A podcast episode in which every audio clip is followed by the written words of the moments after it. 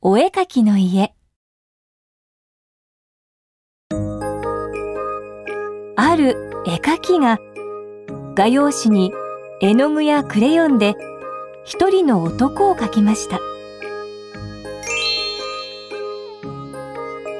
画用紙の中の男は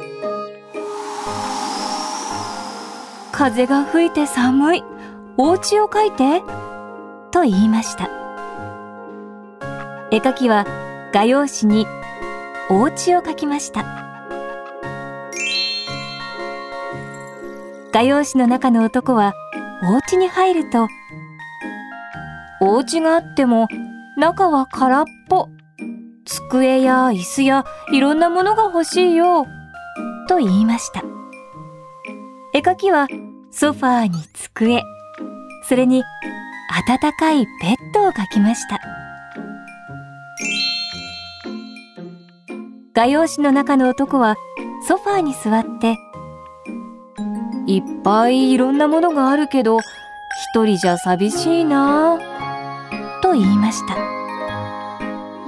絵描きは一人の女の子を描きました。画用紙の中の男と女は結婚して子供が3人生まれました。画用紙の中の男は子供たちをあやしながらこのお家だと5人で住むには狭すぎる。もっとお家を大きくしてよと言いました。絵描きはお家を3階建てにして横にもたくさんの部屋を描きました。画用紙の中の男は走り回る子供たちと遊びながら子供たちがお家の中で暴れて危ない。だから大きな庭を描いてと言いました。絵描きはふかふかの芝生の広くて大きな庭を描きました。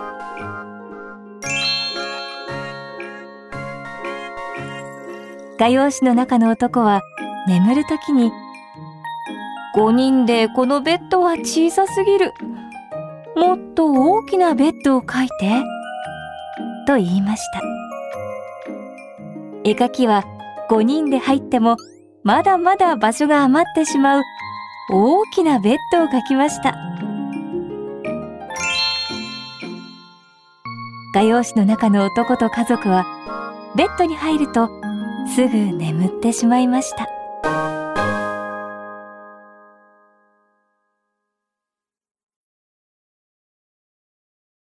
絵描きはそっと黙って黄色のクレヨンを手に取りました。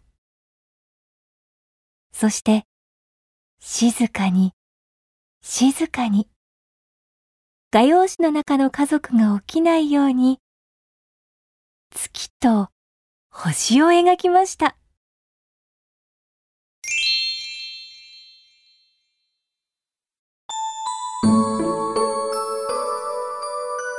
と星はまるで本物のようにキラキラ輝いていました。スースーと画用紙の中の子供たちは寝息を立てています。絵描きは子供たちを起こさないようにそっとつぶやきました。おやすみ。僕のお絵描きたち。窓から入った月の光が優しく絵描きを照らします。絵描きはクレヨンの箱から赤いクレヨンを取り出しました。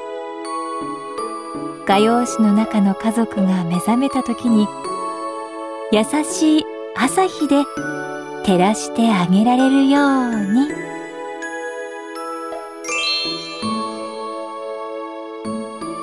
おしまい。